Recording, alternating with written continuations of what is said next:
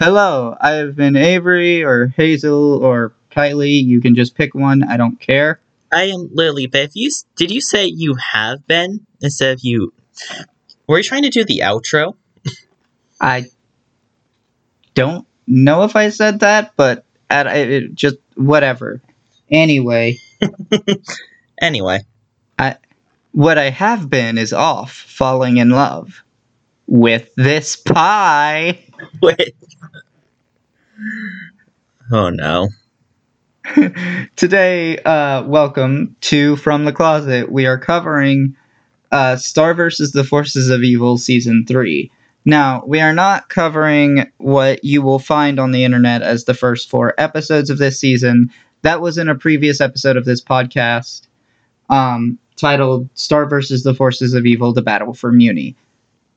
And the reason those are separate is because they were separate when they aired on TV and I felt that the stories were different enough that they deserved to be separate. Yeah.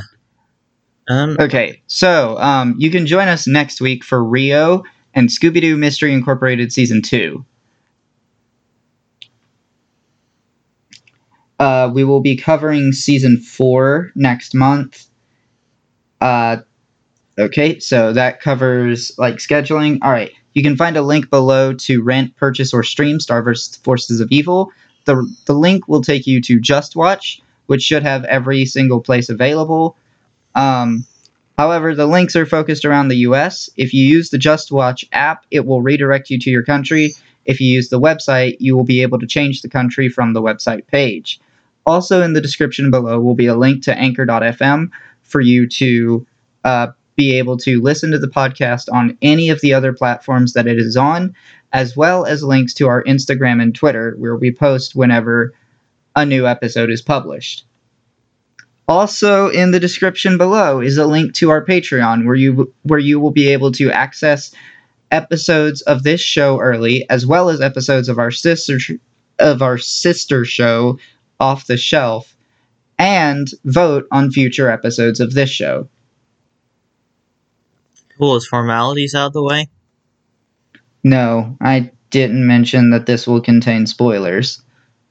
This will contain spoilers. You've been warned.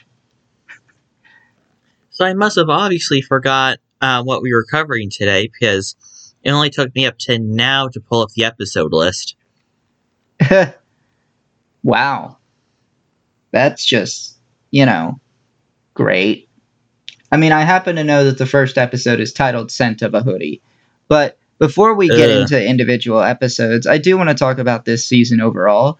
Um, I do think this season is still good, but this season is very disjointed. They start out telling a plot line of human versus monster, like class differences, and like, you know, it's a whole racism thing. This has been done before countless times, and most of the time it gets done better. Um, they kind of abandoned this plot line partway through to uh, push it off to season four. Uh, and instead, they told, for this season, they told a story of Eclipsa and Meteora and the family dynamics and the whole cover up with the butterfly family. That stuff is really good. It everything with Eclipsa and Meteora Meteora is the best stuff this season.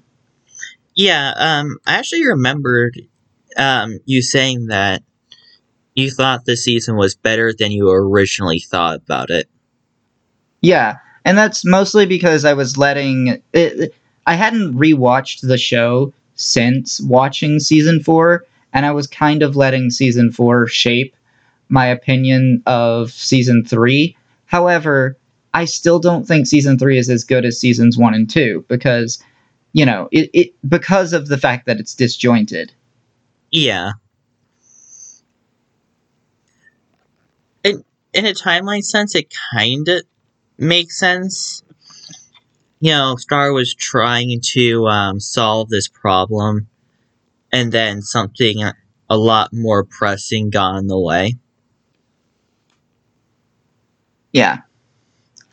I just think it's weird narratively. There are also some bad writing instances in this season that we will get to. particularly one that really annoys me.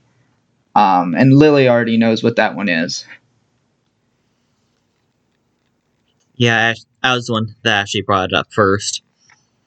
Yeah, but it does really annoy me. Well, there's multiple things that really annoy me about the writing in this season, but Hmm. we'll go on. All right, so the first episode, "Scent of a Hoodie." What? Yeah, it, it's it's weird. Um, I I don't know if I have much to say about it. It introduces Lovabo, um, and I've said this before, but basically going forward in season three and season four, the side characters from Earth get replaced with side characters from Mewni. And for the most part, they're not interesting, Lovabo included. Um, the only I mean- one who really sticks around from Earth is Janna, Yeah. but like the only interesting side character that I that I, in my opinion, uh, in the Mewni side of things is uh, my brain just crapped itself. Uh, I and now I can't remember. Tom. God, why did that take me so long? Oh yeah, Tom. Tom is a very interesting character. I like the dynamic between Marco and Kelly. They will ruin this in season four. Um, How? Why? I'm not going to spoil what happens. Let's just say they ruin it. They have Oh, a really it. interesting, like, romantic relationship developing here, but it's. They fuck it up so hard.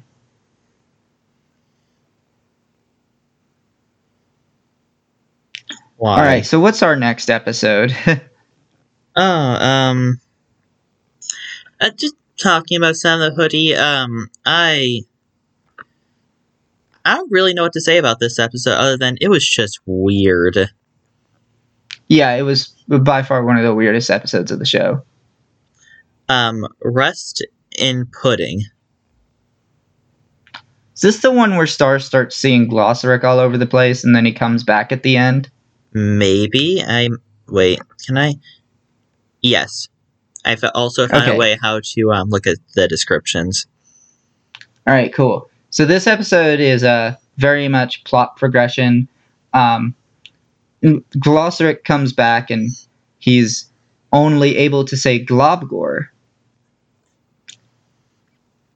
Which at the end of the season reveals it apparently means something. Yeah, it's uh, Eclipse. The name of Eclipsa's monster husband, which also makes it really weird because the first time um, Eclipsa and Glossaryck meet, uh, at least that we see on screen, he's saying like Globgor, Globgor, and she says, "I know." And that's just like a holy shit moment when you look back at it. Okay, foreshadowing. Yeah. That's some really good foreshadowing there. But um, I think part of the reason why Glossaryck sa- says Globgor so much and like doesn't really say anything else, uh, there was, from what I heard, there was some controversy with his voice actor. He might have been replaced. I I don't really know. I I don't know what was going on. I just know I heard about some kind of controversy. I believe that's also why at the end they said was his voice different. Oh. Yeah, I guess I mean I guess his voice did sound a bit different. Yeah, it, it, it, it everything's a mess. I don't know what happened. Um, I don't want to look it up. I don't care. So basically, this was uh, the crew's replacement for his entire character for a while before they can find a better um, replacement. Yeah. Um. So yeah, what's our next episode? Um, Club snubbed. Ah, yes, this is the one where they go to the dance, and we kind of see Tom actually um getting some character development. he, he needed some character development. He really did. Like, I really appreciate um, how, like, the whole episode they're setting this up as if Tom's the bad guy for doing whatever it is like he's doing, and then, like, it it turns out that Star is just being ridiculous and not Tom.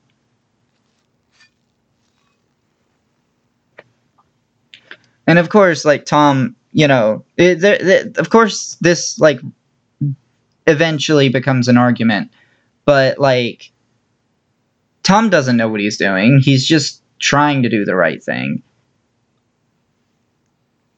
Honestly, that is Tom, like later Tom in a nutshell. Yeah. And I'm going to be honest here. Just going forward, like with Tom and Star's relationship, I get that a lot of people ship this one, but Star is a terrible girlfriend. For once, I, I don't know. I actually, it feels weird to agree with you on this, but Tom does deserve better. Yeah.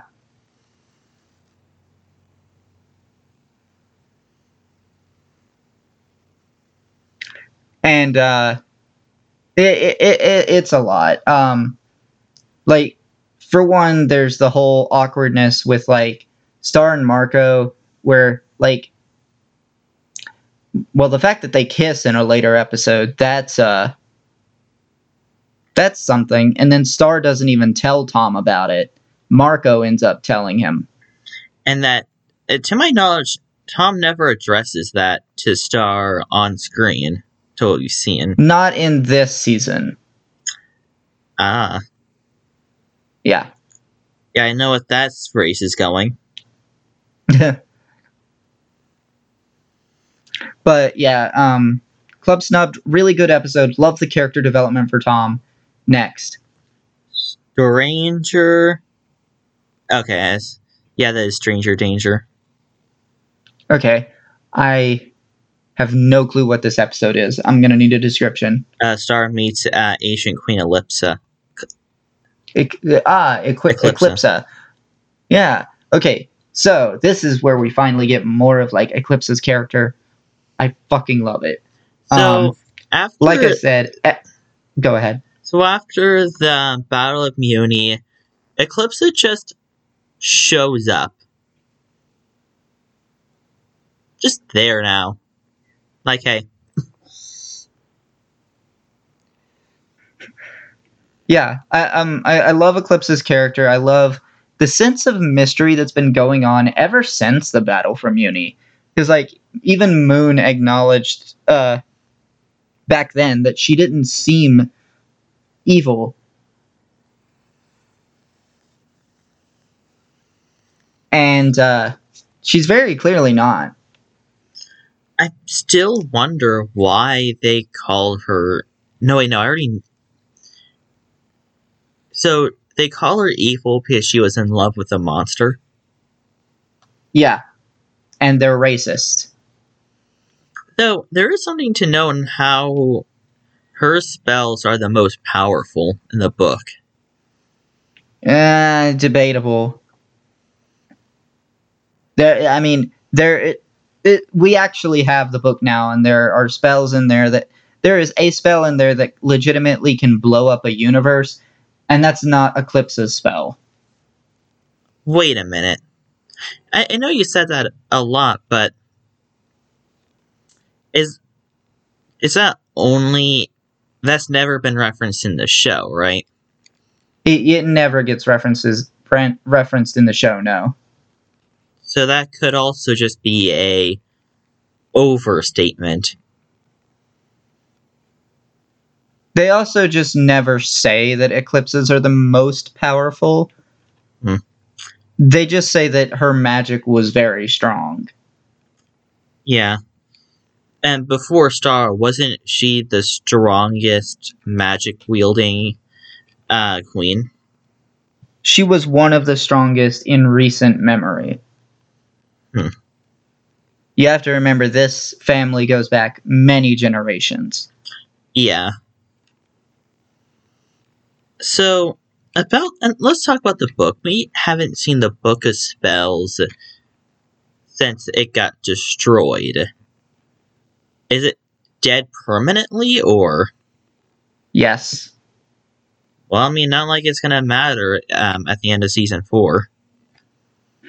Nope, definitely not. I don't, that, that just seems like a weird ending for the show. Like maybe We're not here to talk about season four yet, though. Yeah, and that's why I haven't said what it what I'm thinking about, but like actually going through the show based on what you've already told me, that ending just seems weird. Oh yeah, and it's gonna feel weird when we watch it. Hmm. But yeah, um, I loved this episode. Love exploring Eclipsa. Of course, she gets arrested in this episode, so that's no fun. Yeah, Um, but at least but- it's more house arrest. Yeah, I think in this episode, like Star actually demands that Eclipsa be given a trial. Hey, we're going back to Tom again. Are we? Is it the Demoncism one? Yes. Oh god, this one this one got me like I love the comedy in this show still. Like it, this season is still consistently funny. Um Mhm. or actually no, I would not say consistently funny. There were some jokes in this season that just did not land at all. And I can't name any specific instance because I watched the show yesterday. So did I actually. Yeah. But I do remember there being jokes that didn't land. This episode, however, this episode had jokes that landed perfectly. I loved, uh, like, for once, I will say I loved Ponyhead in this episode. Gasp. Honestly, it was mostly how she distracted the, uh, the characters, I guess. The, it, it was like, oh, we're here to vote on a new color for our creepy robes. The first color is maroon. Yay or nay? I love that. But yeah, that's funny. Most of the time, Ponyhead is not funny. Yeah, the creepy people in the robes. Yeah. Um, so yeah, Tom gets one demon taken out of him. You wouldn't expect this to come back, but it does. Oh yeah, I forgot about um, how it does come back.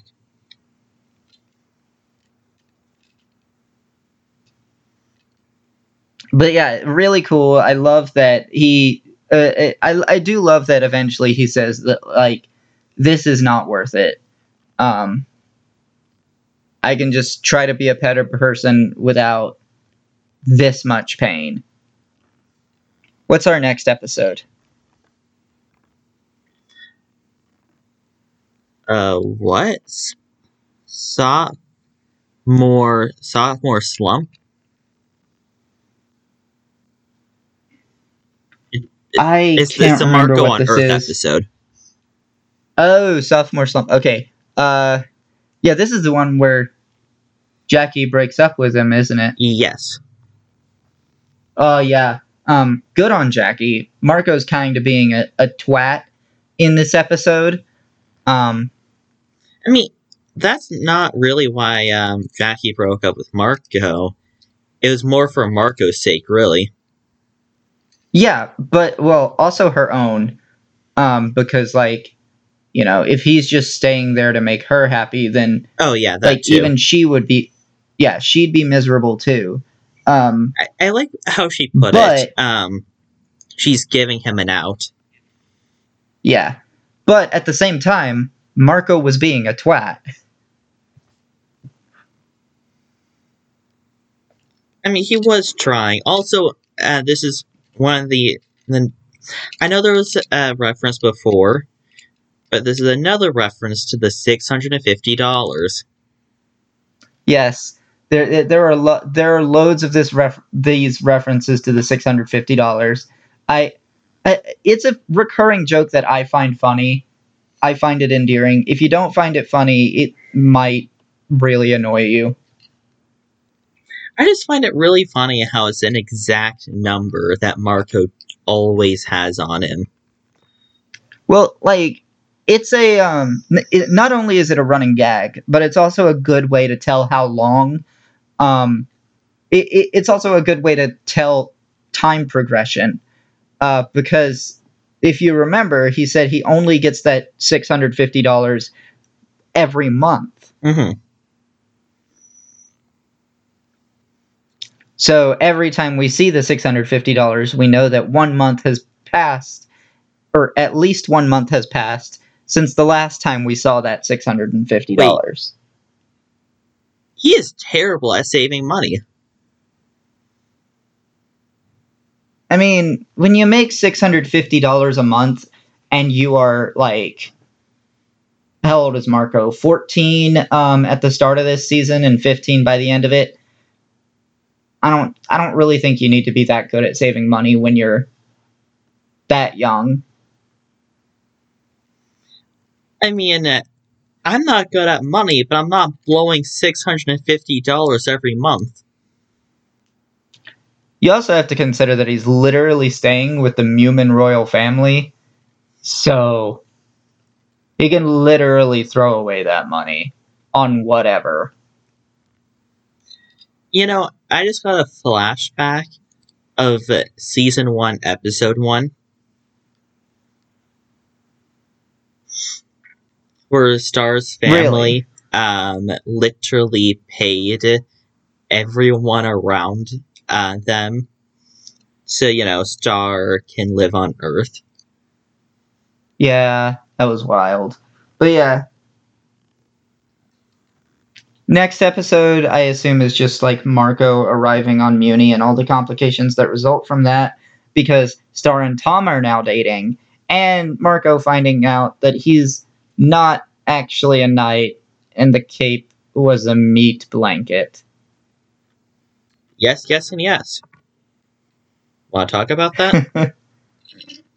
I mean, how much is there to say, really? Like, yeah, how much is there to Um, say other than the stuff that you just said? I mean, I do love that at the end, like Star kind of bends the rules and allows Marco to become her squire, even though she's not a knight. She's a princess. Of course, we will later learn that she's not a princess, but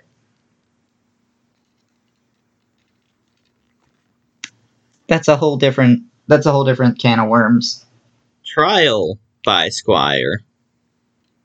Trial by Squire. This is the best by Quest Buy episode. No, no, Um, not Best Buy. That that that doesn't even exist. What is Best Buy? Yeah, this is Quest Buy. Important difference there. Very important Uh, difference.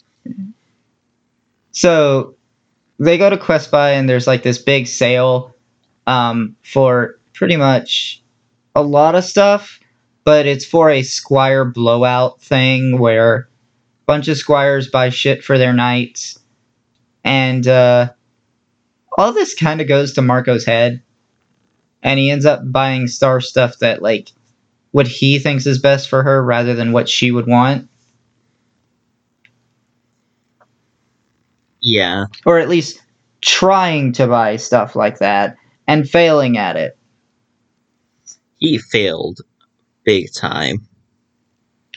I also really don't like the perspective that the other squires had on Marco that he didn't have to earn his position. Like, he did help save Mewni. I mean, those bitches just be bitches. For real. Like, mm, it, it, it just it just sits with me wrong that they were never corrected. But hey, whatever. What's next? I mean, should you really correct them? They're, they're probably just going to give you another cheap insult after. Yeah. Anyway, next. Ooh. Princess um Turdina. Ah, yes, I love this episode. So Marco dresses up in his princess outfit again and goes back to St. Olga's Reform School for Wayward Princesses, which is no longer really a reform school. Now it's a just a party place. And we basically get Marco try try to reveal that he's actually a dude to the other princesses, but then Miss Heinous, Not even a part of a royal family. yeah, and then Miss Heinous shows up. More on her later, but she, she then reveals that he's a dude, which he was already trying to reveal anyway. And I love the line um, that one of the girls said, where she was like, "He can be a princess if he wants to." Okay, that that line really did get to me. Yeah, I did like that. Yeah, like obviously that wouldn't cause them to turn on Marco. Uh, and then of course we get that camera phone girl coming back again. Camera phone. We also get the reveal that uh, Miss Heinous is sucking the life force out of young girls. Um, That- so you know, Will come in, uh, come back later, yeah, and I only just realized how that was really important. Anyway, yeah. So next, Starfari. great episode. Oh yeah, I'm gonna need more info. This was a weird episode. Not as weird as the first episode we covered, but this is a weird episode. Okay, but what is it? Wait, you don't remember? No, I, I literally asked what it was, and you did you just didn't say anything. Oh, I thought you knew. It's the um, Star goes out in the field to, um, to understand why humans treat monsters unfairly.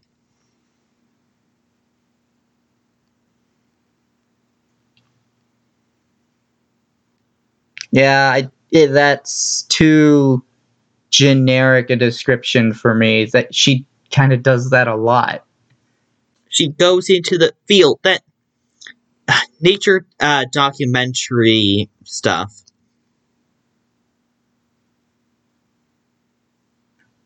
Okay, are you talking about this one episode where she goes to visit the monster expert? Yes. Okay. You have to be a lot more s- specific because There's there's not even an A good- episode like that. the everything regarding the whole monster and mu- human racism plotline just blends together.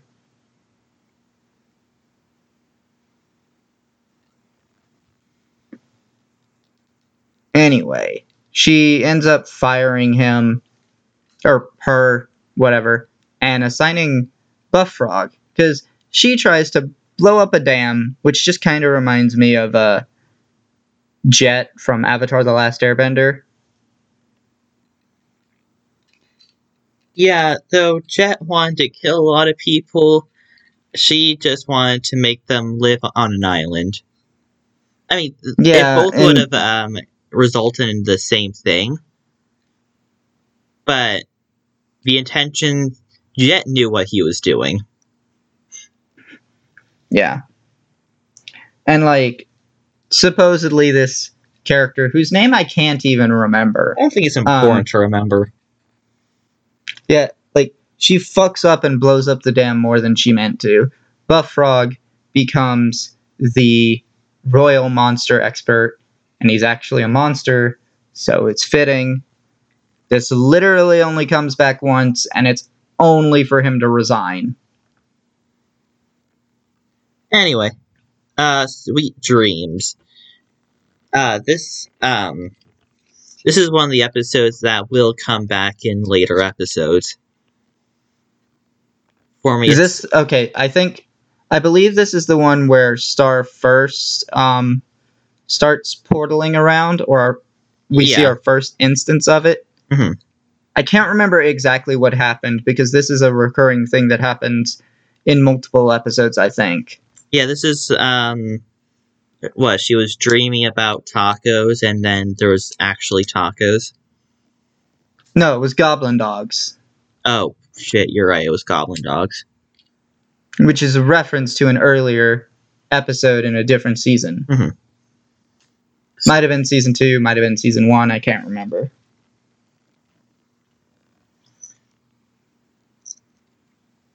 But yeah, um, she's been sleep portaling, which is weird because she doesn't have dimensional scissors, which no one was thinking. It it like I don't know if you were thinking about that when you first saw the episode. Of course I was thinking about that when I first saw the episode. But yeah, I can't rem- really remember what the conclusion of this episode is. Um what she wanted to uh she went to go talk to um the previous queen and uh, just decided to follow it wherever it wants to lead. Okay, yeah. So pretty much, yeah. Uh, okay, so yeah, uh, the whole talk with Eclipsa, and just you know following this wherever it's going to end up leading, because obviously, like trying to restrain her just didn't really work that well. So Lava Lake Beach. Okay, uh, is this the Soul Rise episode? yeah, this is this is Kelly breaks up with her boyfriend. Yeah. Okay, but can I Wait, just is that really the description? I mean, it's not the whole description. And Marco yeah, um, questions his friendship with Butter with Star Butterfly. Yeah, there it, there's a lot to this episode. I really like this episode too. Um, I'm sorry, before uh, before you get into it, um, I just want to say Lava Lake Beach sounds like a Mario 64 level. I don't know. To me, it sounds like a Mario Kart track. Really? Yeah, Anyway, you can continue. Yeah. The Soul Rise was really cool and interesting, um, but like the whole thing with uh, you know, Kelly trying to get Tad to move out, and he never fucking does, and it's super annoying. The fa- like. This episode should have been the, been the end of that joke, but it kept coming back. Didn't like that. Um, Yeah, this, I do like that Tad called Marco out. Um, and that was like kind of a wake up call for him. But then, like, also, this is the start of Marco and Kelly's relationship, which, I don't know. I, as I said, I always like them more as stupidly. friends.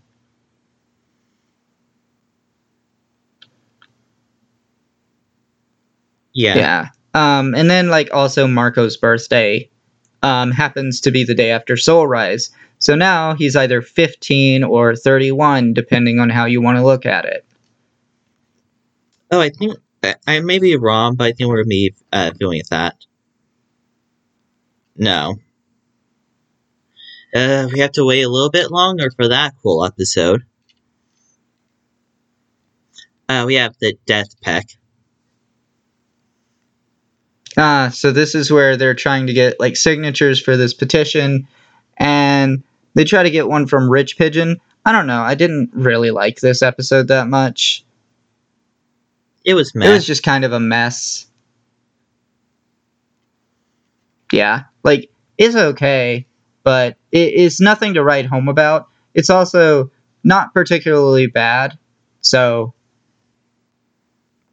I don't know. It's just kind of there. This is another one of those episodes that's part of the monster racism plotline, which is We'll really not that interesting. Like I said, it, it, it's really not that interesting. Like I said, these types of storylines have been done before, and pretty much, it, it. I've seen this whole plot line done better so many times. Yeah. And a big part of this is also um, the central message is racism bad. Yeah. And yes, racism bad. And sure, I guess um, some stories need to be told like this because to really drive that message home. But now it's really been done to death. I think it's more just the fact that it's been done better plenty of times. Uh, for me, is that not just that it's been done better, it's become more of a trope now for me. But yeah, what's our next episode? Um, Pony Mon- Monium. Ponymonium. Yeah, Ponymonium. God, that's actually a little This bit is where we meet. This is where we meet Ponyhead sisters, That's who about are it. also the who are also just as annoying and uninteresting as Ponyhead. I um, I think it's reflected through the other episodes of this series, but I definitely like Ponyhead more than you. Though Ponyhead was very weird in this episode. And definitely the next episode that Ponyhead was in.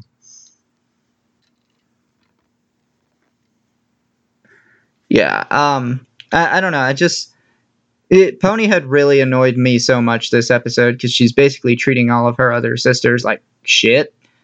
Um. And then, like trying to say that they're the problem, Yeah. and then eventually the episode does this weird thing where they're trying to frame her for murder.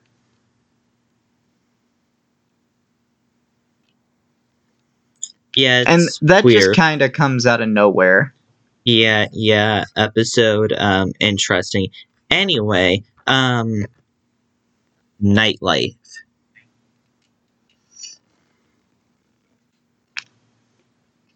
Yeah, I'm not sure what this is.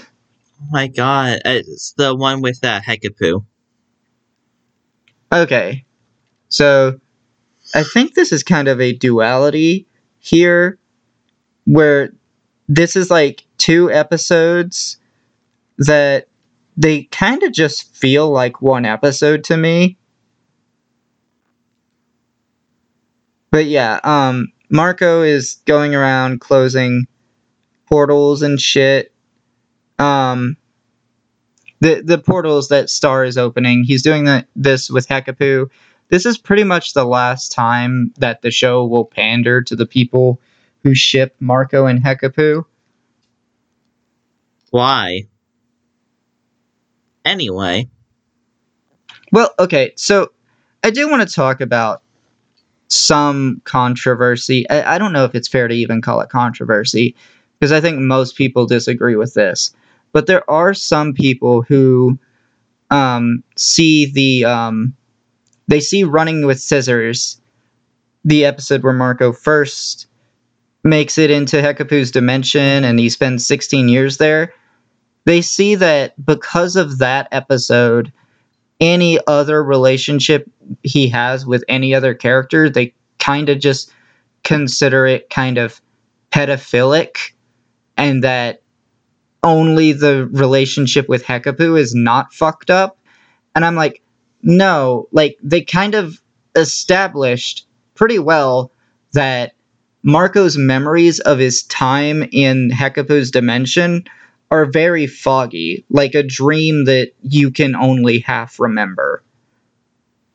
yeah, And, like, sure, he may be 31. He may have the combat experience, um, which somehow never gets brought up until the episode where it gets brought up, um, which is, like, a good chunk of the way through the season. Avory. I know what you're it's like a good about. chunk of the way it's a good chunk of the way through the season and we already had the rest of season two and the battle for Mewni where it was not brought up Yeah. I don't know. That just seems really weird and fishy to me. But yeah, um, so no, I completely disagree with the people who say that only the Marco and Hekapoo relationship isn't fucked up. Um, also, wait, how old is Hekapoo? Too old? I mean, it's kind of hard to pinpoint because we don't know when Glossaryck created her, but I, I, it's probably still fucked up because I mean I consider it fucked up that Rhombulus says that he has a crush on Queen Moon, Queen Moon in a later episode because he's literally known her since she was a baby. Hmm. Like that's that's fucking disgusting. I don't know how long the Magic High Commission has existed for. I mean, I don't really expect better from Rhombulus. It, it's still disgusting. Expecting things from Rhombulus will only lead in disappointment. Yeah, and at this point, the Magical High Commission consists of Glossaryck, Hekapoo, Rhombulus, Omnitraxus Prime, Moon, and Eclipsa. So is Glossaryck just that just now now talking? Okay. Yeah. Okay, so Okay. the whole thing of closing the portals, do we do we get the reveal like does Hekapoo finally learn that Marco is um that Marco knows where these portals are coming from? Yeah. Yeah. That that is a mess. In fact, they see Star in this episode. Yeah, okay. And then like the the B part to this episode is um basically Star's side of the story where she needs Marco for stuff and he's off closing her portals and she doesn't know that. I don't really get why he never told her until you know, the climax of the episode. But, you know, it, it, it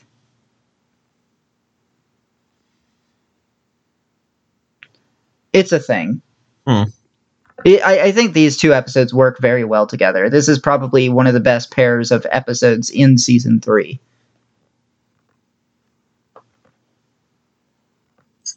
Um, I want to quickly look something up. So if you can talk about something. I, I'm actually kind of curious how um how many episodes we have left to cover. Um, we're on twenty three, and there are thirty eight. Oh boy. Okay, I, I would like to know what our next episode is so that I actually have something to talk Monster about. Monster Bash. I I don't know what that is. My God, Eve. Uh, Well, the episode names don't make anything clear. it. It's the monster. You know, bunch of monsters bash party until monsters Oh. I thought you said Monster of Ash. I said monster bash.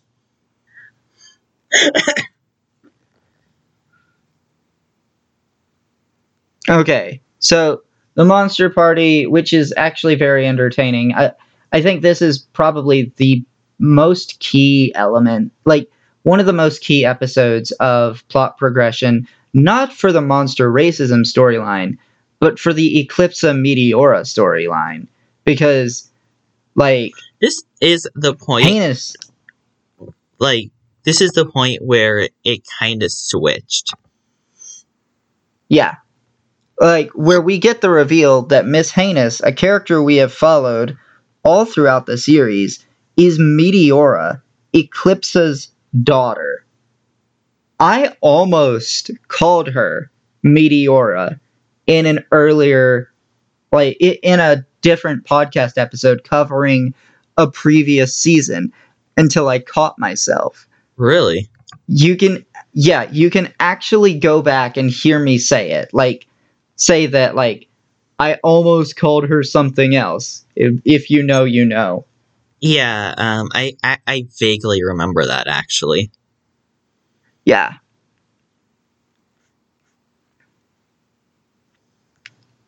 Also, yeah, Monster Bash course- was the one that um does not have an episode B to it. It's a full 30 uh 24 minute. Yeah, I, I I just think this episode was really good in terms of setting up Meteora kind of as the full villain of this season.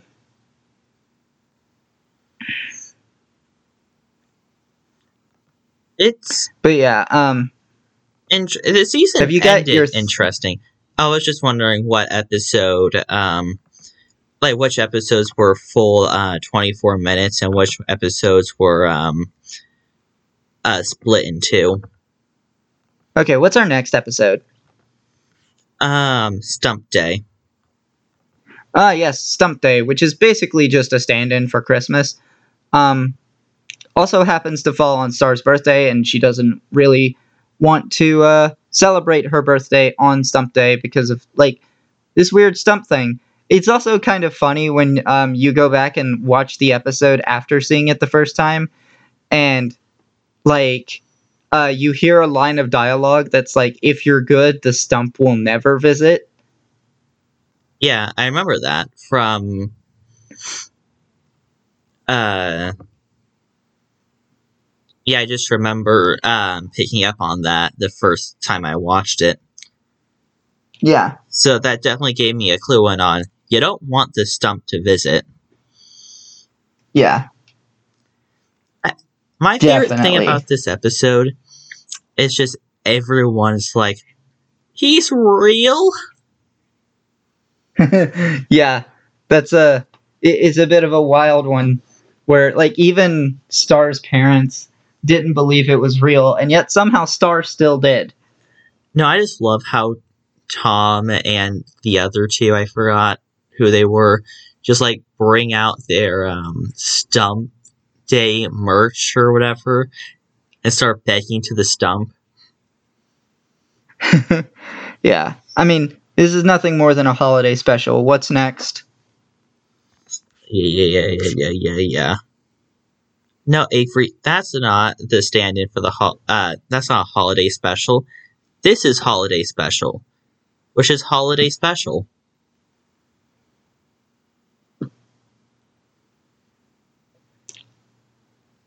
So what is that one? I, I Oh, it's the, the Fucking hell. spider with the top hat one.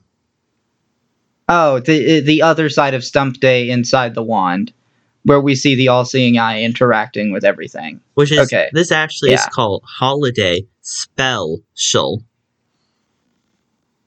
Yeah. Um. So I'm kind of on all seeing eyes side here. Like everybody's shitting on him or it or her. I don't know. It's an What's eye. the all seeing eyes gender? I don't know. It's an eye.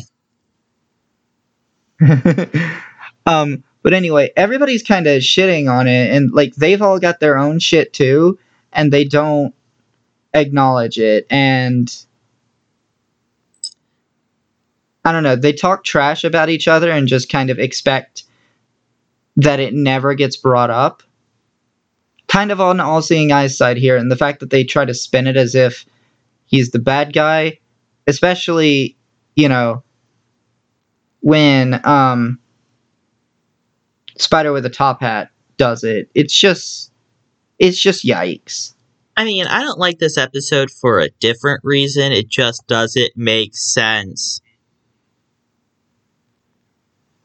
Especially, what do you mean? especially when you consider, so these all these spells are just living in the wand, but Star and literally everyone else can you know perform the magic without using the wand.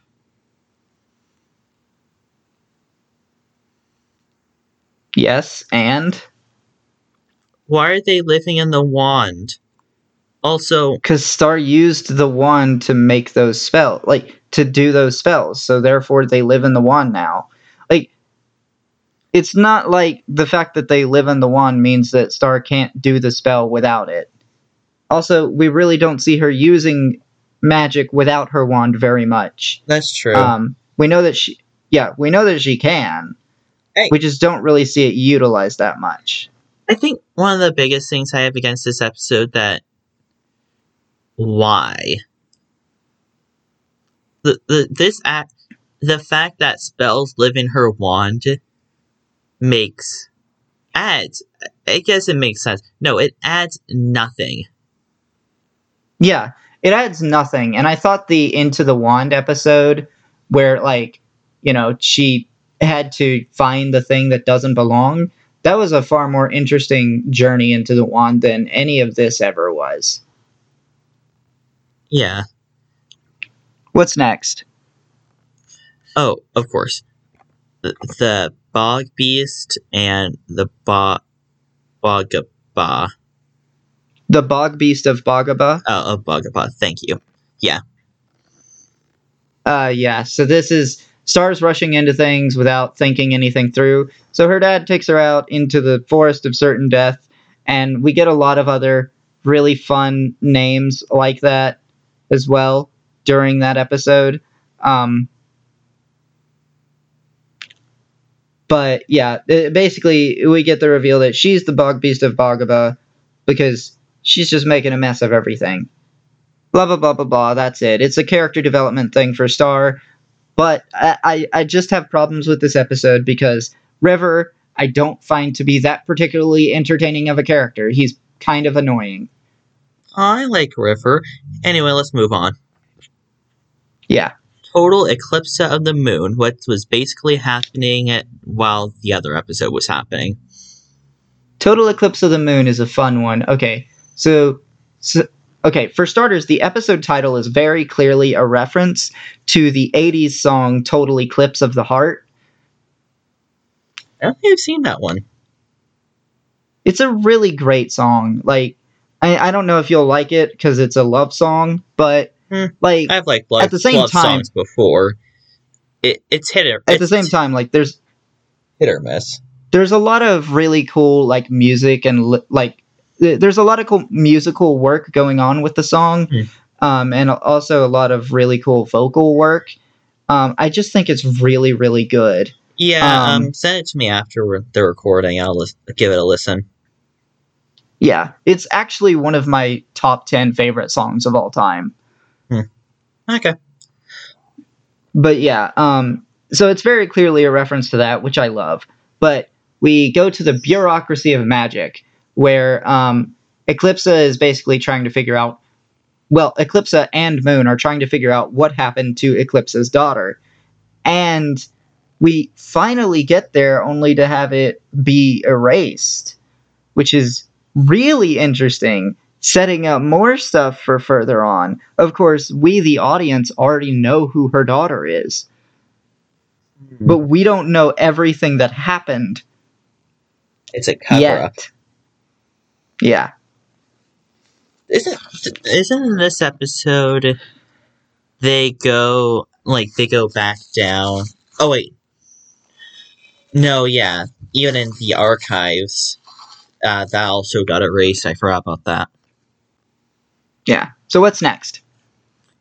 Um, butterfly trap. Oh, crap. I don't really remember this one either. It's the episode that comes right after, like right after story and plot progression to um, total eclipse of the moon. Yeah, but like I need a description of what happened. uh, Moon and the Magical High Commission put Eclipsa on trial, uh, on trial, on trial. Okay, so this is actually the trial episode. Mhm. Okay, so if you remember, I did tell you in our season two coverage that the truth or punishment box would come back. Oh yeah, I believe you did, and yeah, I guess it has multiple settings. yeah, including intervention and bachelorette Uh, or bachelor party or something like that. I don't know. I, I just love that there's an intervention setting and it was like, we need to talk. but yeah, so this episode we get the reveal that the Magic High Commission switched out Eclipsa's baby with a peasant girl. I mean, Holy shit. Yeah, in this meeting that the the butterfly royal butterflies from now on are are not even um they have no claim to the throne. They don't. Um, although this i- there is a weird thing too, where technically Moon still has a seat on the Magic High Commission because she was a Queen of Mewni. hmm Um, but obviously Eclipsa also gets a seat. And that's actually how she was able to um, get a That question. um, get a question in, yeah. Um, and I love how they fucking marked her on, um, put a mark on the evil side for not eating babies.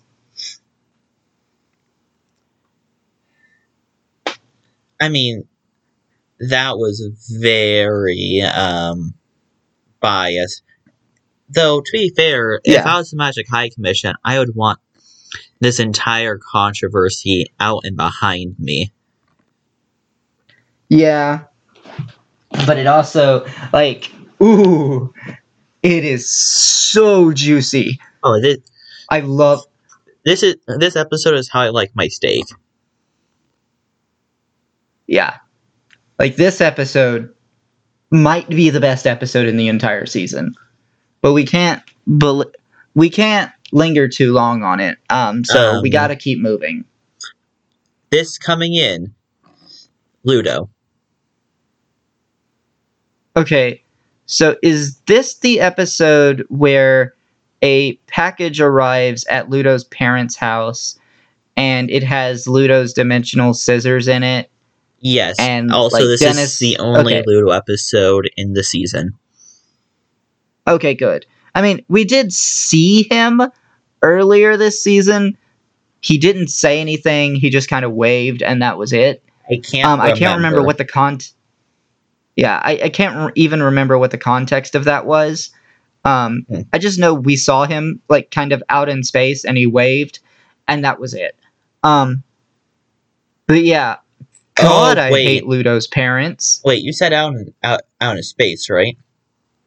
Yeah, Oh, that might have been when um Star was in the butterfly form.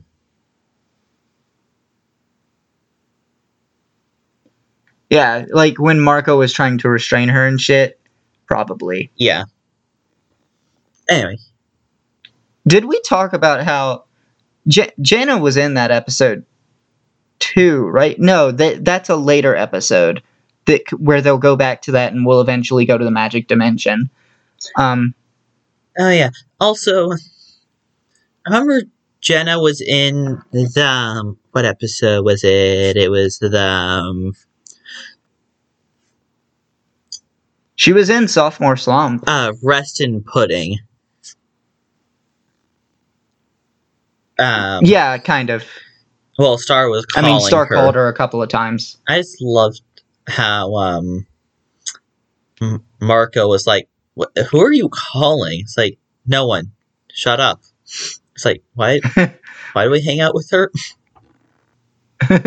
yeah, like it, Janna's it, Janna's great. Um, but yeah, so this episode really fucking hate Ludo's parents. Really love Dennis. Um, Ludo is nuts. But after everything he's been through, how could you not have gone nuts? Um, I don't remember if Ludo is going to be relevant at all in season four. And But I yeah. just simply don't know. Is another Um, mystery. Okay. I think the wording of that makes me think that this is um, a Buff Frog related episode. Yep. He joined the Okay, so season this is the and one where- left the season promptly after. Yeah. So this is the episode where a bunch of monsters just leave to another dimension. this is the episode where I say they fully abandoned the monster racism plotline to push it off to season four. Okay, next episode because we're running short on time, and if I can skip that episode, the better. Nothing. Well, okay, actually, No, I there was something. I want to talk um, about every episode at least some. Actually, now that I think about, it, there was something with um, uh, who was it? Um, the the demon. I if you haven't picked up, I randomly forget names. That we were literally just talking about him. Tom. Tom, thank you. Okay, but what episode is this? No, we're still talking on is another mystery. Okay, my audio just cut out there.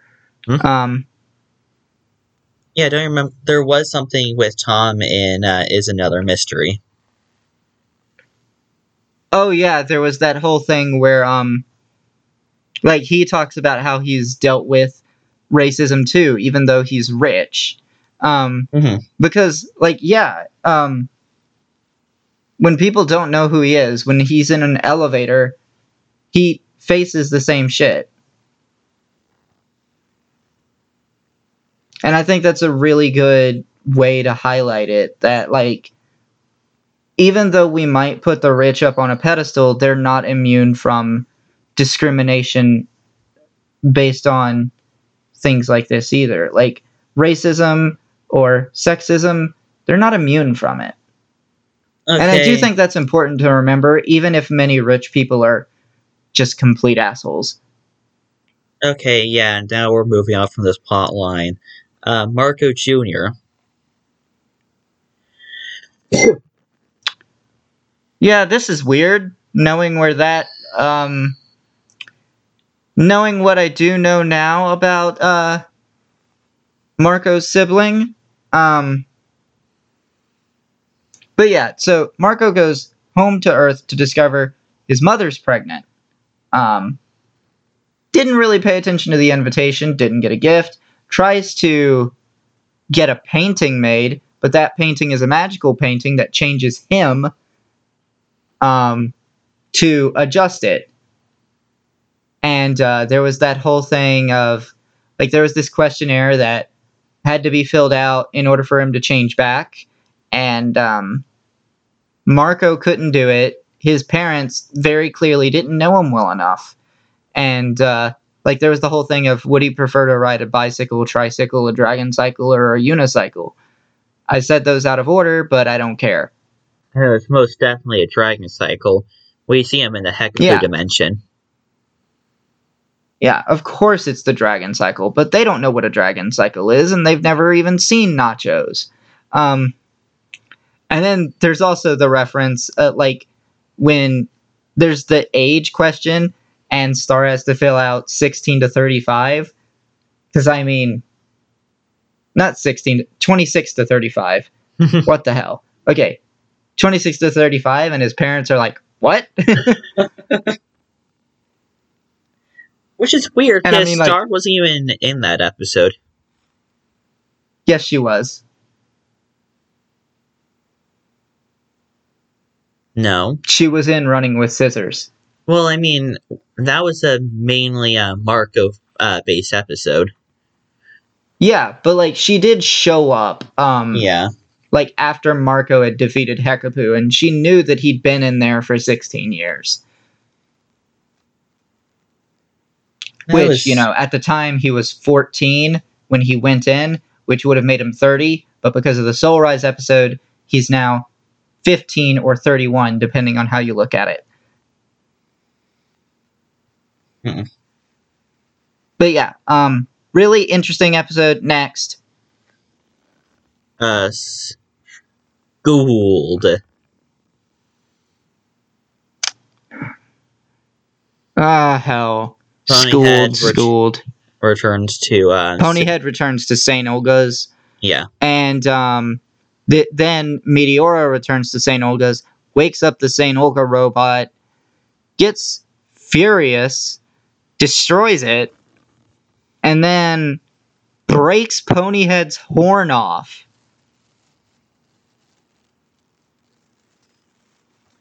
that that moment is just like, holy shit, is she dead?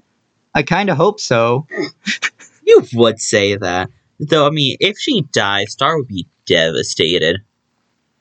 Yeah, like obviously, like I, I'm saying that just because I don't like Ponyhead. At the same time, probably shouldn't be killed off. Though, question. Actually, that's a question left for after the podcast. Okay. All right. Um, but yeah, I don't really feel like there's much plot progression happening other than, you know, Meteora just getting the resolve to take back the throne of Mewni. Yeah, and uh, now we also know what happened to Meteora. Um, his, we know what happened on, you know, Eclipsa's side, but what happened, whatever happened to Meteora, now we know. Yeah. Uh, Booth so buddies. anyway, next, booth buddies. Okay, so I have mixed feelings on this episode, and it's because of an event that happens in season four. If season four did not exist, this would be a great episode. I can't talk about why until we cover season four. Weird. Okay. But on its own, this and pretty much every Marco and Star moment is great, but they recontextualize everything in season four, and I despise it. okay. But anyway, Alex Hirsch is in this episode. Really? Yeah, he voices the uh, the dude who lives in the photo booth. Yeah. God, he voices fucking everything. Yeah, I think this might actually be his only voice in this show. Hmm. But yeah, um I do love at the end that um we have like Marco being like, "Oh, I thought you were going to take Nachos for a ride." And Kelly goes, "Oh, ye of little faith." and then like Tom shows up and he's like, "Oh, I've been off falling in love with this pie."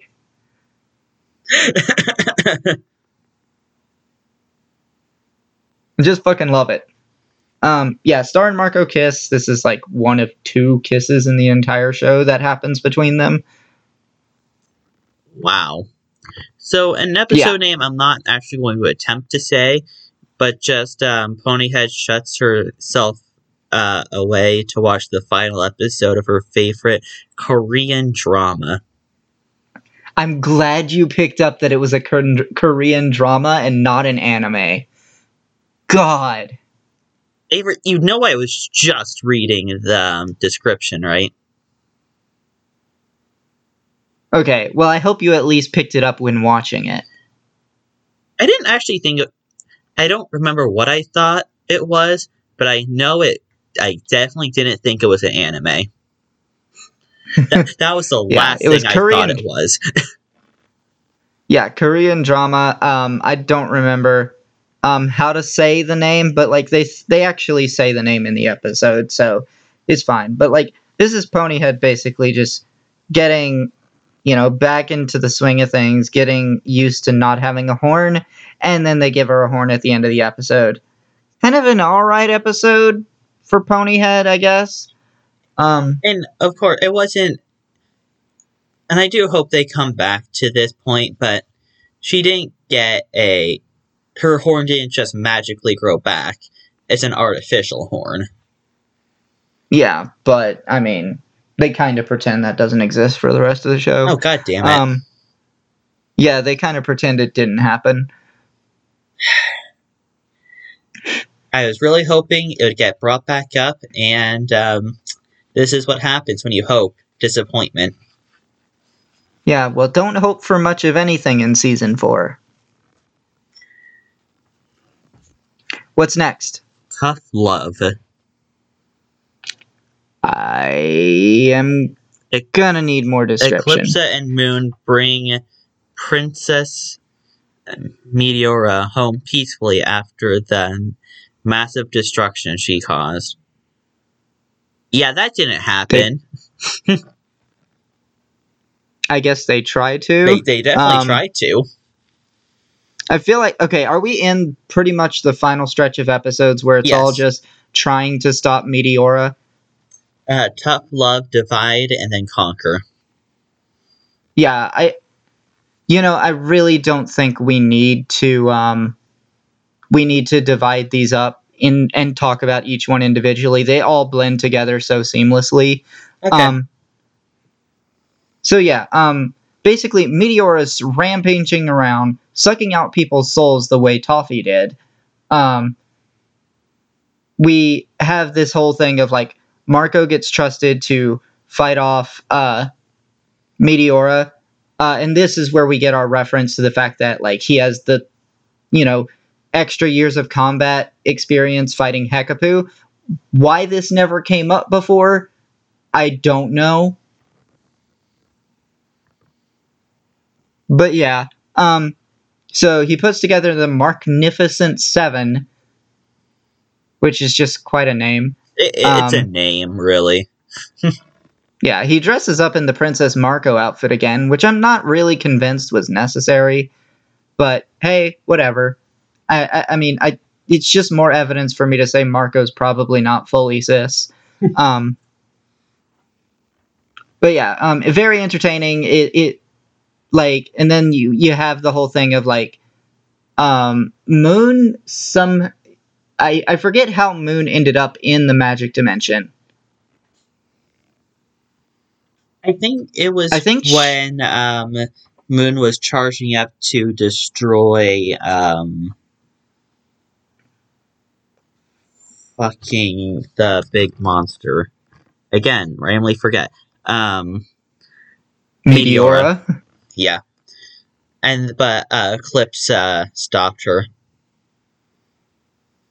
Yeah. And then, like, so eventually they do finally manage to stop um, Meteora, or rather, Eclipsa does by taking the wand and start casting her magic, which, like, she's using spells that we've never heard before. Of which, like, of course she is. She had her own chapter in the Book of Spells.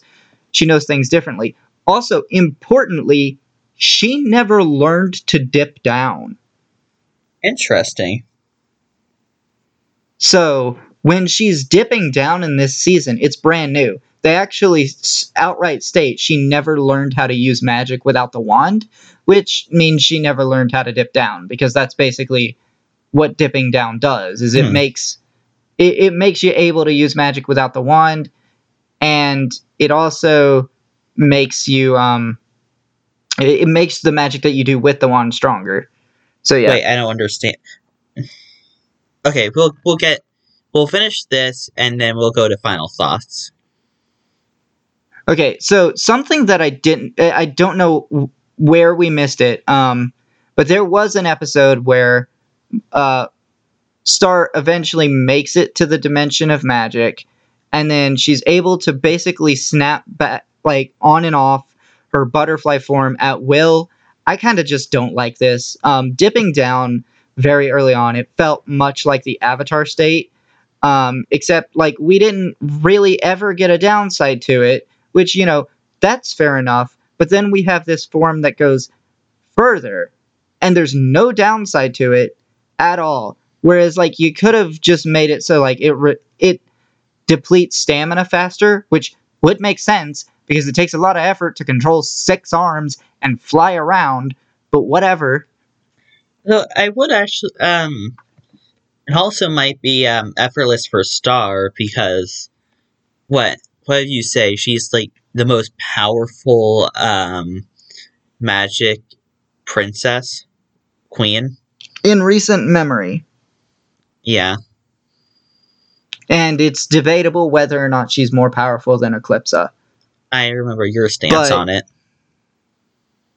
Yeah, I, I, I do think she is because, I mean, Star has been able to access her butterfly form and dip down and use magic without the wand. Hmm. Um, and Eclipsa is kind of only just learning how to dip down in this season. Um, So but yeah, you said and this is when actually, let's talk about the weird um, writing consistency with um, uh, Marco using magic. Yeah, I, I was a that that's what I was about to bring up next. So it makes sense that Marco can use magic. I can't get into why, but there's extra lore with magic going on in season four that might be the best bits of season four. And I actually think that entire thing was just one episode. So Anyway, um, it makes sense for Marco to be able to use magic. It does not, however, make sense for him to be able to dip down, which he did. His cheeks literally glowed. okay, but now this is where I get to ask. Um, so those weird things on the cheek, you said that those basically were, you know, uh, the ability to dip down, right? Well, the glowing is like the dipping down. So then, how are they like? How slash when are they added? Like, because we on, because we've I- always seen Star with them, and uh, Let's just say proxi- let's say, let's just say proximity to magic has a lot to do with it. because I've always thought it was genetics, but that's thrown out No. the window. Yeah, it was never genetics. Although it it, it does specifically seem to be a human slash Mewman phenomeno- phenomenon. Yeah, But yeah, and I- then like I said, it's weird. I, I don't like that the butterfly form has no downside like the avatar state in Avatar does. also Um, if dipping down makes the wand, I guess dipping down also makes the wand more powerful, but I mean, his cheeks just glue for no exact reason. Not like Star used the um, that spell while also dipping down. no, she didn't, but she also has greater control over magic. Like she's experienced with using it. Yeah, and Marco isn't. Eh. I mean, you call it a writing the most issue. Marco's I'm just gonna cut you off, but you call it a writing issue though. I mean, they never actually say what it is, like what Marco's doing. So it's more like animation. I mean, it still has to do with writing because, you know, someone had to write down that his cheeks end up glowing. Yeah, I, I, I just find it really odd. I just It- think it- that- it's a not great writing decision to have his cheeks glow. I there. think they just want to make the scene look visually appealing, and they wrote themselves in, drew themselves. They drew themselves into a wall. yeah, I will admit, did it look But- vi- visually appealing? yeah, but yeah, like I, as I said, like you know, Marco might have to dip down in order to be able to cast a spell like that. Um, just because he's that inexperienced. But the fact that he's even able to dip down at all is kind of weird. Uh, because the most magic experience he's ever had has been using dimensional scissors. And yes, those are magic. Well, yeah, we obviously know those are magic. I mean, he does use dimensional scissors a lot, especially in the Hekapoo dimension. But yeah, um, I think, you know, with all of that, we're pretty much done. So, um, Yay, another long episode. yeah, I think this season was good. Not as good as season one, not as good as season two, not as good as the Battle for Mewni, but still good. So, um, did you look up our previous ratings, or No, okay, we're going in blind. yeah. So I am going to go first this time. I think I'm going to give this season a 7.0. Hmm. It's better than I remembered it being. Um, and that's mostly because of season four being as bad as it was. Yeah, I my rating is difficult because there's definitely a lot of there's elements I didn't care about, and there's elements I really loved about this.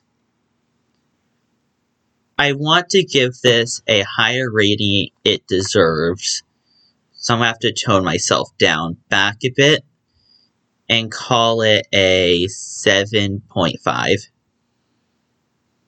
All right. I think with all of that being said, um, you can join us next week for Rio and Scooby Doo Mystery Incorporated Season 2. Yeah, Rio. You can join us next month for Season 4 of this show. And, um, yeah, I, I, I think that should uh, just about do it. So Uh, do you want until actually? next time, Do you want to mention the special thing about Rio, or just wait until the, the episode? I, I want to wait until the episode because you never know; things might change. Yeah, you're right. Um. That's what I was thinking, so that's why I asked. So until next time, I've been Avory. That's been Lily, and you're never gonna hear me say croissant again.